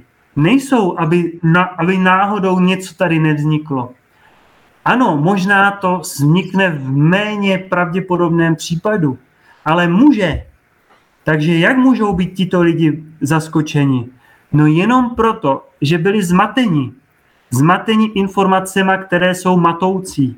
Pojmem bezinfekčnosti, který je nesmyslný. Nesmyslný a používá se manipulativně, tak jak to řekla vědecká rada Přírodovědecké fakulty Univerzity Palackého. A dokud se tyhle věci nezačnou narovnávat, dokud se tato pravda nezačne šířit, a ne, že bude potlačována, aby lidé konečně si aspoň řekli, aha, tak pane bože, oni nás trošku zmátli. My jsme si mysleli, že jsme bezinfekční už navždy, když jsme prostě si dali tuhle tečku. Prostě to není pravda. Já vám nasdílím dneska během dne nebo večera ten odkaz na článek právě z Přírodovědecké fakulty Palackého univerzity v Olomouci, protože jsem rád, že jsi to zmínil, já jsem to měl i v plánu. Několikrát, když jsem někde byl, tak chtěli moji jako bezinfekčnost a já jsem se vzpomenul na tady ten zdroj a začal jsem se smát, protože jako bezinfekčnost, nic takový. Jako my tvorové, který jsme tvořený viry a bakteriemi, je toho v nás víc, než tadyhle na kameni v trávě. Tak já vám to nasdílím, můžete se na to podívat a když někdo s váma bude vést debatu, jestli jste bezinfekční, tak řekněte v žádném případě nejsem, i když budete mít jakýkoliv test. No a ptá se tady Jitka Kratochvílová moc hezky. Tak jaká filozofická otázka, Honzo, řekněte konkrétně, co je konspirace. Co to je konspirace? To je, tak Honzo, můžeš za sebe. Co si myslíš, že je konspirace v dnešní době? Tak jak se to pojme, že jo? Tady někdo píše v těch komentářích, že jsem víc filozof než doktor. Možná vlastně usuzují z toho, že se nevyjadřuju tak přesně k těm jejím otázkám, které se jeví, že jsou na doktora, ale já věřím, že pan doktor Beran bude v tomto sdílnější, protože prostě a jednoduše, pokud by tady někdo se mnou seděl v ordinaci, tak s ním budu řešit jeho zdravotní otázky, ale já si myslím, že prostě jsou důležitější otázky než to, co a jak se týká tohoto konkrétního stavu, třeba co je ve vakcínách a tak dále. Protože to jsou otázky, na které prostě nenajdeme odpověď a já je neznám. Můžu si o nich něco myslet. Konspirace, tak když se podíváme, že jo, tak co je konspirace v historii? Je to něco, co přináší nějakou vlastně jako informaci, která je třeba účelově zkreslená za nějakým záměrem. A tady je potřeba si říct, co je vždy ten záměr na pozadí. My se všichni snažíme vlastně dostat k tomu meritu věci, co je na pozadí, protože velké množství lidí má pocit, že něco na pozadí nehraje. Prostě, že se s náma hraje jakási hra. A proto vznikají konspirační teorie o této hře. To znamená, ta konspirační teorie hovoří o tom, že věci jsou jinak, než se zdají na první pohled. A pokud jsou věci jinak, než se zdají na první pohled, tak je otázka, jestli to tak je, nebo to tak není. Existuje jakýsi zákon toho, že máme brát věci nejjednodušším způsobem, tak jak jsou prostě. Že nemáme v tom hledat tu konspiraci. Že nemáme prostě spojovat věci dohromady do nějakých celků, že si to nějak jako vytváříme nějaký svoje konstrukty. Pro mě je důležité, ať jsou to konspirace nebo nejsou. Pro mě jsou ale důležité ty věci, které se dějí pod povrchem. Které prostě nějakým způsobem se tváří, ale na pozadí je to opravdu ve skutečnosti možná jinak. A teď to jsme v historii zažili tolikrát, že věci jsou nějak prezentovány a ve skutečnosti jsou jinak. A tahle doba k tomu velmi nabízí se prostě a jednoduše pod ten povrch podívat. Jenomže opakuju zpátky, že se v tom také člověk může ztratit, protože těch informací dneska je tolik, že si opravdu můžete pospájet jakýkoliv svůj konstrukt. A my nevíme, co je pravda. A já se řídím tím, co je pravda pro mě a co je pravda pro to, co funguje mně. Já sám sebe se ptám každý den. Jsem dneska silnější nebo slabší? Vyvinul jsem se nebo stagnuju? Jsme jako rodina spokojení a zdraví? Víc než včera nebo míň než včera? A to je to, co mě zajímá, protože to je ta zpětná vazba, která je skutečně důležitá. A myslím si, že tam by se lidé měli vrátit k tomuto, protože jinak se ztratí a zahltí se informacemi, ať jsou konspirací nebo nejsou, ať jsou blízko pravdě nebo nejsou. Ale co s tím udělají nakonec? Co když teďka by byla pravda to, že prostě ty konspirační teorie, které se jeví, že prostě se vlastně v mnohem možná trefujou do té pravdy v čase. Tak co s tím udělá ten konkrétní člověk? Čemu to pomůže v jeho zdraví a odolnosti? Čemu to pomůže jeho rodině? A to jsou ty důležité otázky, které si lidi by měli klást, protože jinak je to zničí, semele.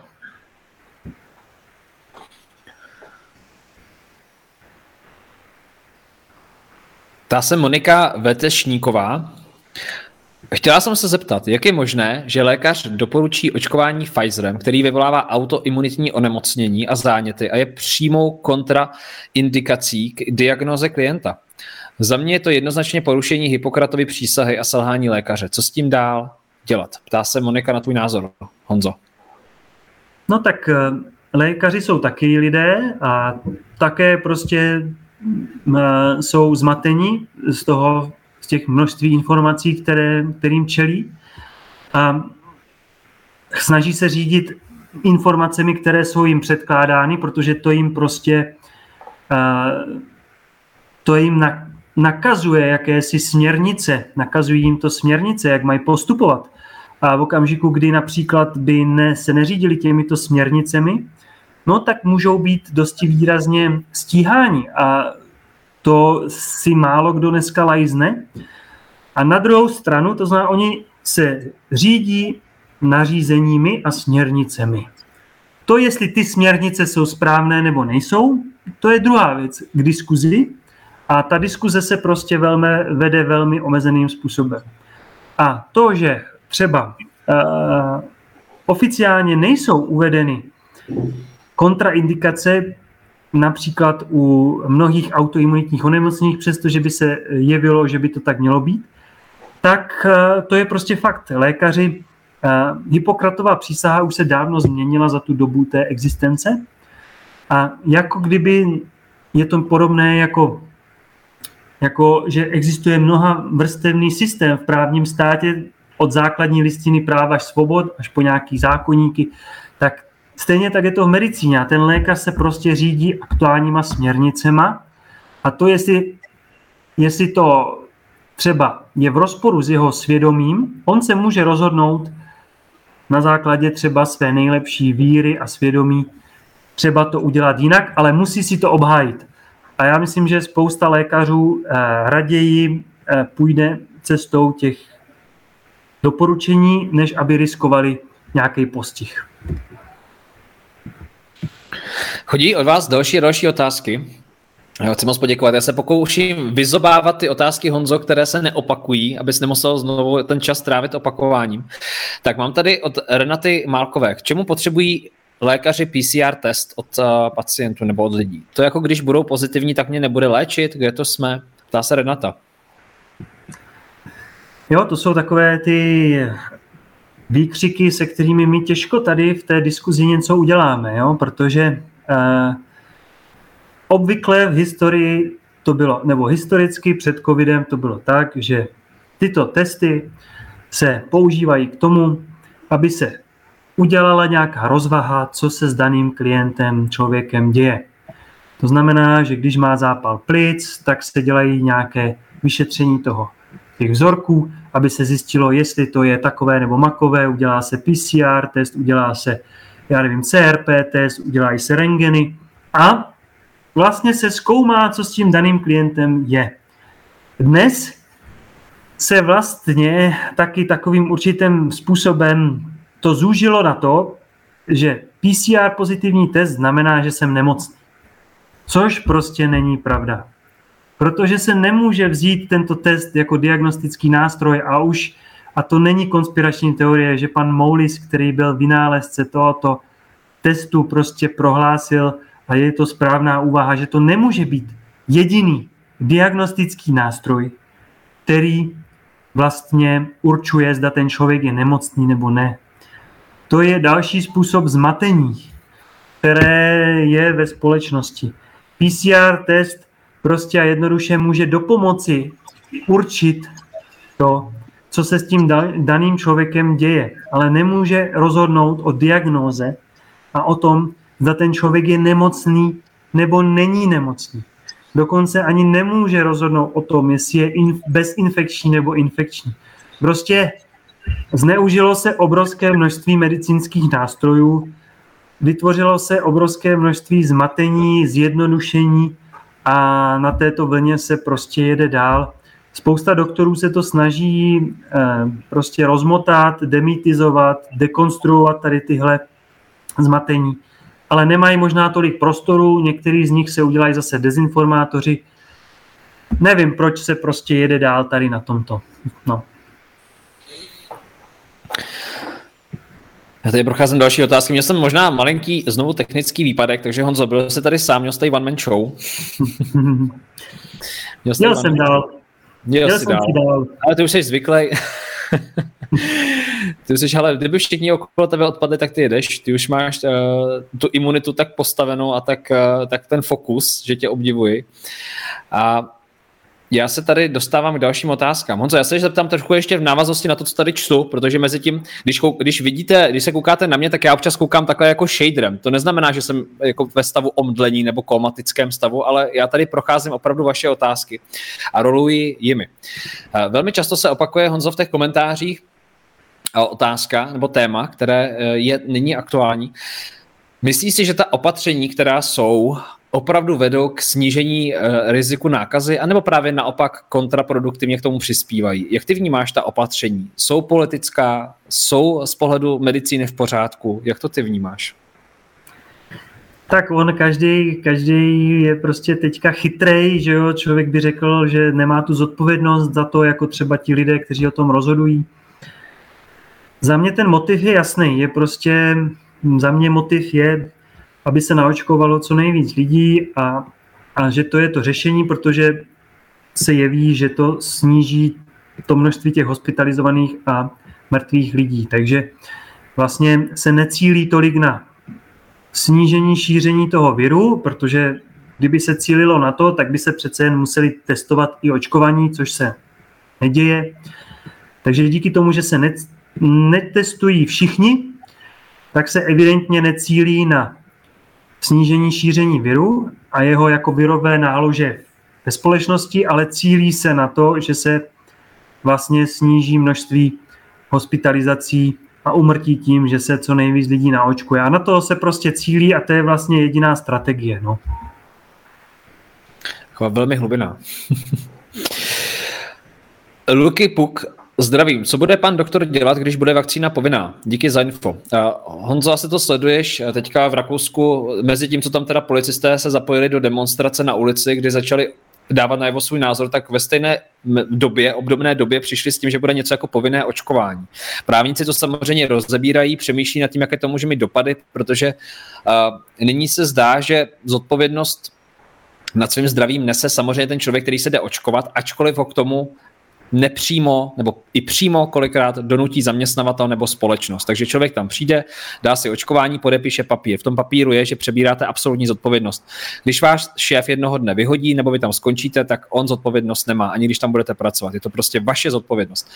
A teďka se to začíná obracet v to, že tady ta kampaň, která probíhala, že vyzkoušela ta Evropská unie a ty státy všechny možný modely.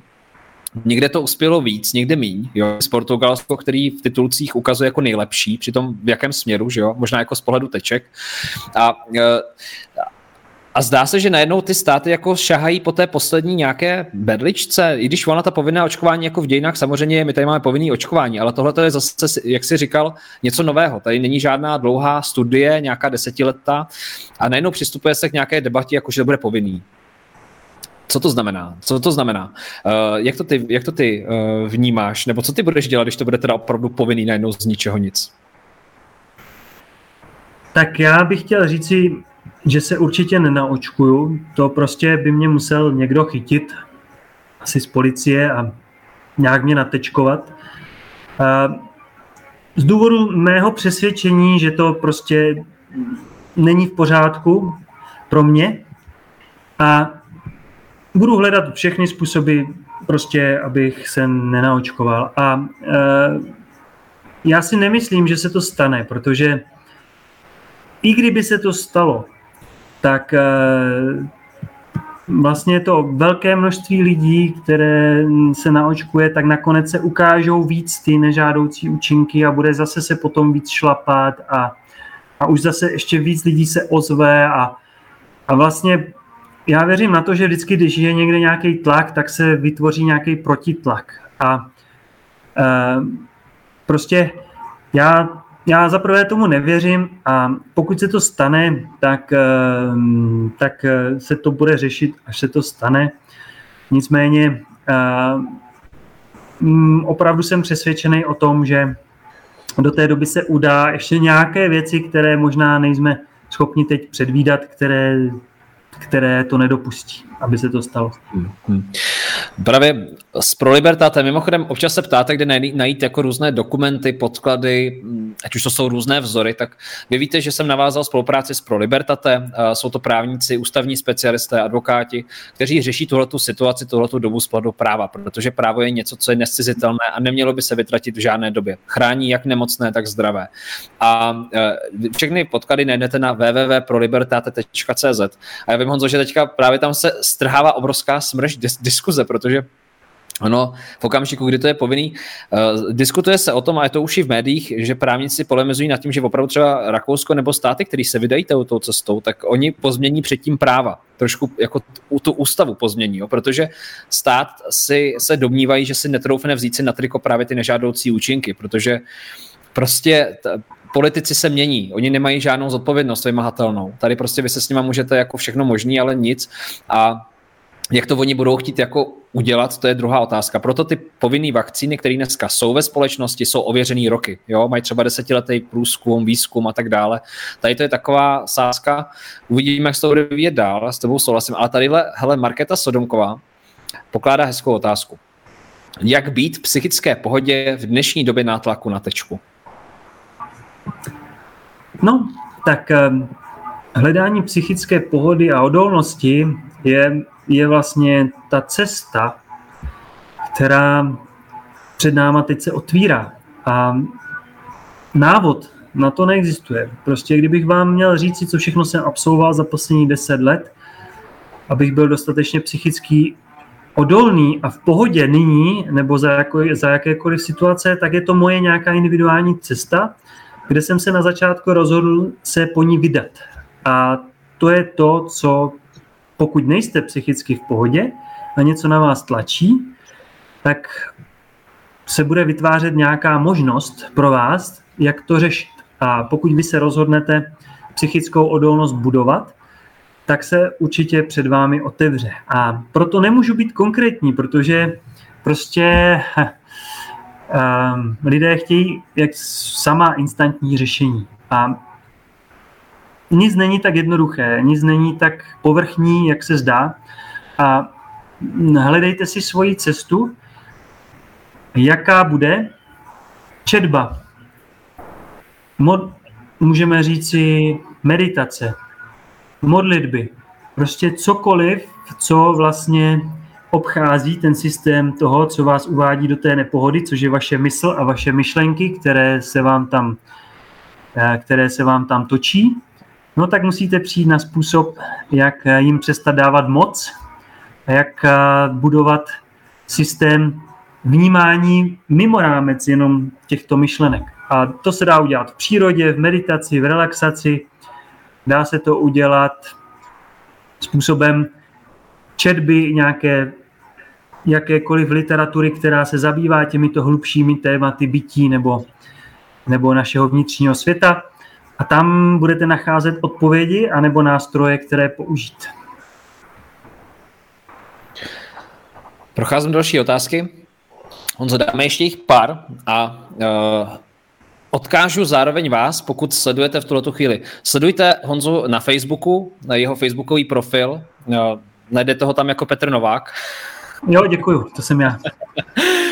A přidejte si ho na Facebooku, sledujte obsah a zároveň také samozřejmě, pokud si chcete rozšířit obzory a chcete více se dostat do toho myšlenkového chodu nebo do toho, co tady říká Honza. Tady odpovídáme na otázky, které mohou být mnohdy vytržené z kontextu, tak vám doporučuji jeho knihy.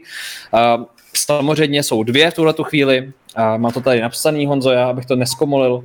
Takže první Umění být zdrav a druhá kniha Rozhodni se být zdrav.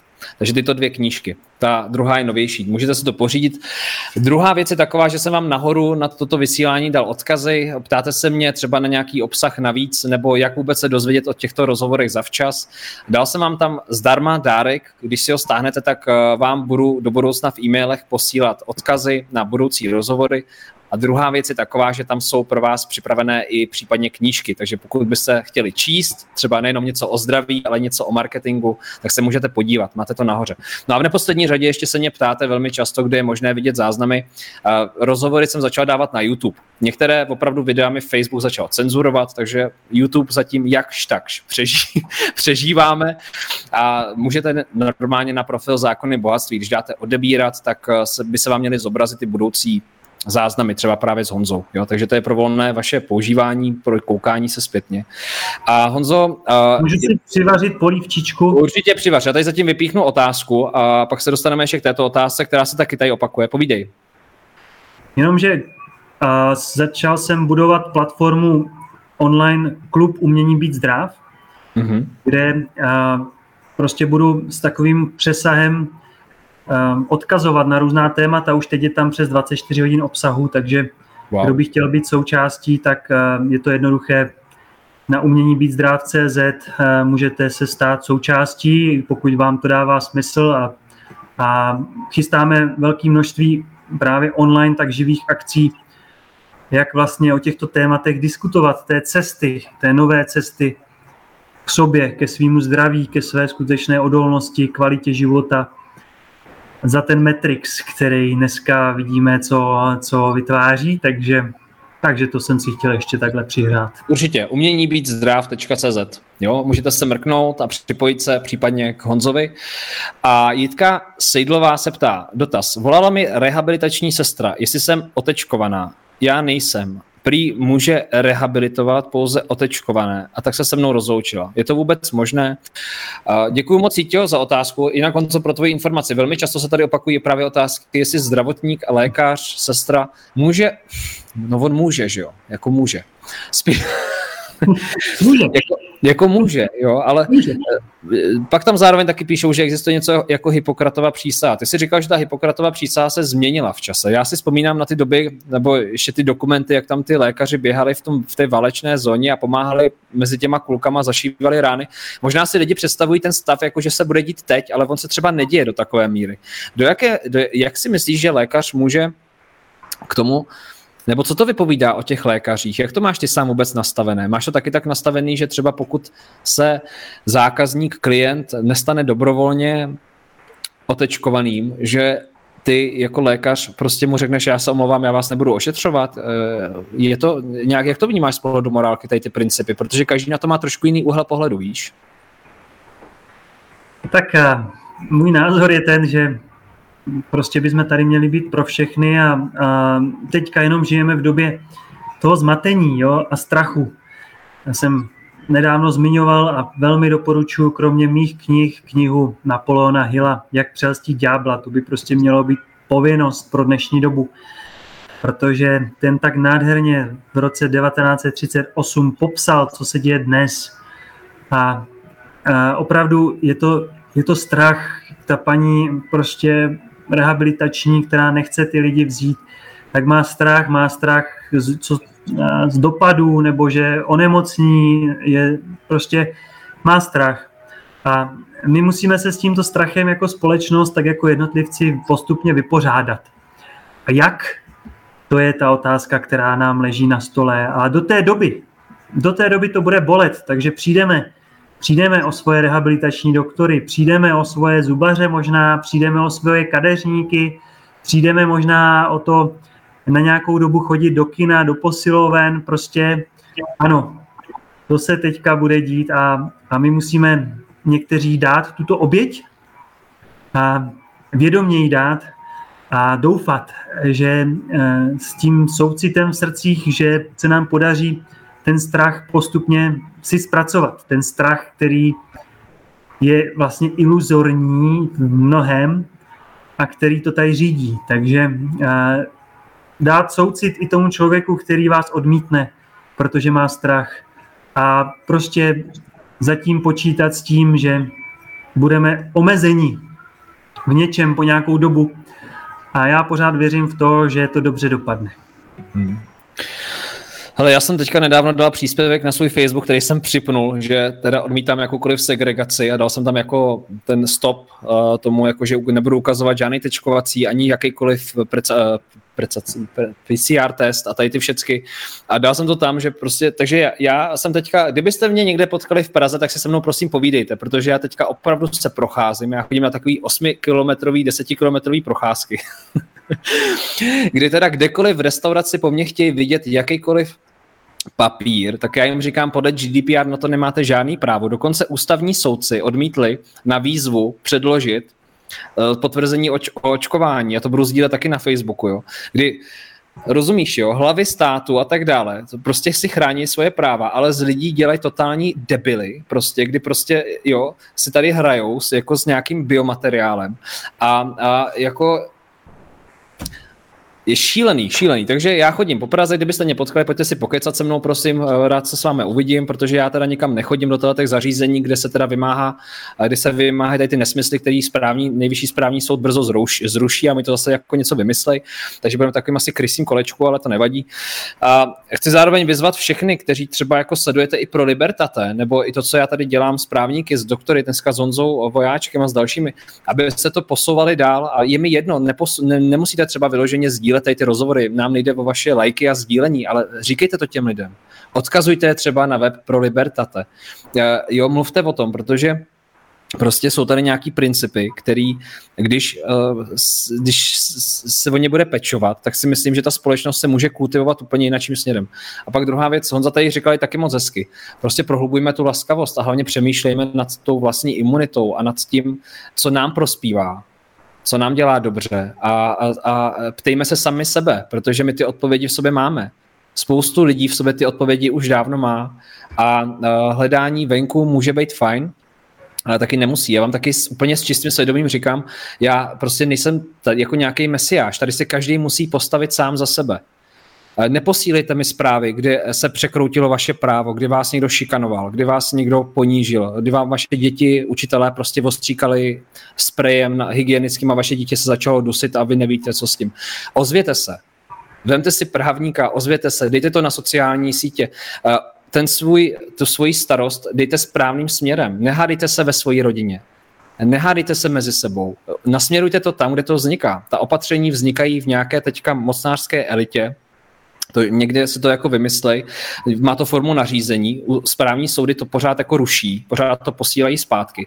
A my tady žijeme v nějakém deliriu z toho, co si oni vymyslejí a sledujeme televizi, jaký bude nový opatření a pak přemýšlíme, jak se vohneme, jak nastavíme tu naši ryťku a necháme se jako vojet, jo.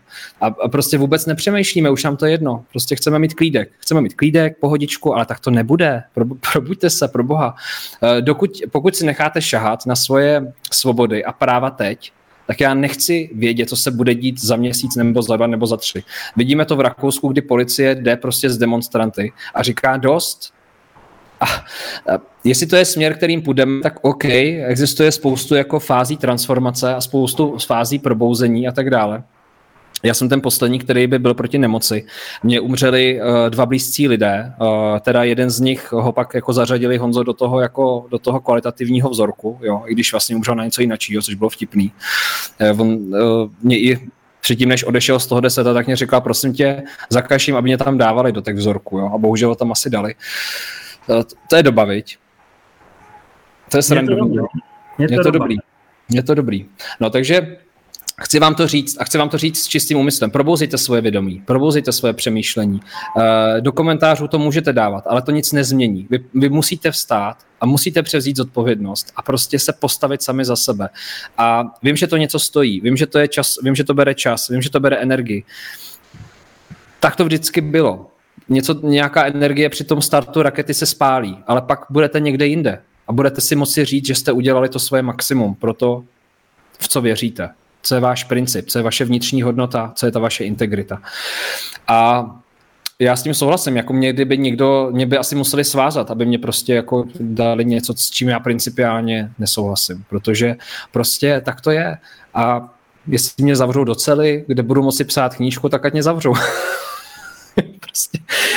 Jako hod, princip je princip, integrita je integrita, jo, a někdy to není příjemný a někdy to zase přináší to, že bojovníci kdysi, já jsem to říkal v jednom videu, vlastně když jsem četl něco jako o samurajích a o tom, oni se nebáli smrti, oni se báli blbej smrti. Mm-hmm. Jo, oni se báli blbej smrti. Oni prostě všimněte si, že v těch starých dobách a v dobách minulých se nepřemýšlelo nad smrtí jako nad něčím likvidačním. Ono se přemýšlelo nad blbou smrtí. A blbou smrt oni považovali většinou bojovníci za to, když se vzdáte nějaké svojí hodnoty a svojí integrity. A když zemřete rukou nepřítele v podmínkách, kterých vy nevěříte v tu smrt. Zkuste se nad tím chvilku zamyslet. Zkuste to na sebe nechat působit. Jo. Prostě taková jednoduchá myšlenka. Jo. Jednoduchá myšlenka k přemýšlení. A klidně napište, co si o tom myslíte do komentáře. Jak to vnímáte vy? Myslím si, že to je docela fajn. Honzo, chceš tomu něco doplnit? Pojď něco říci k závěru tohoto rozhovoru. Máme za sebou hodinu 47 minut.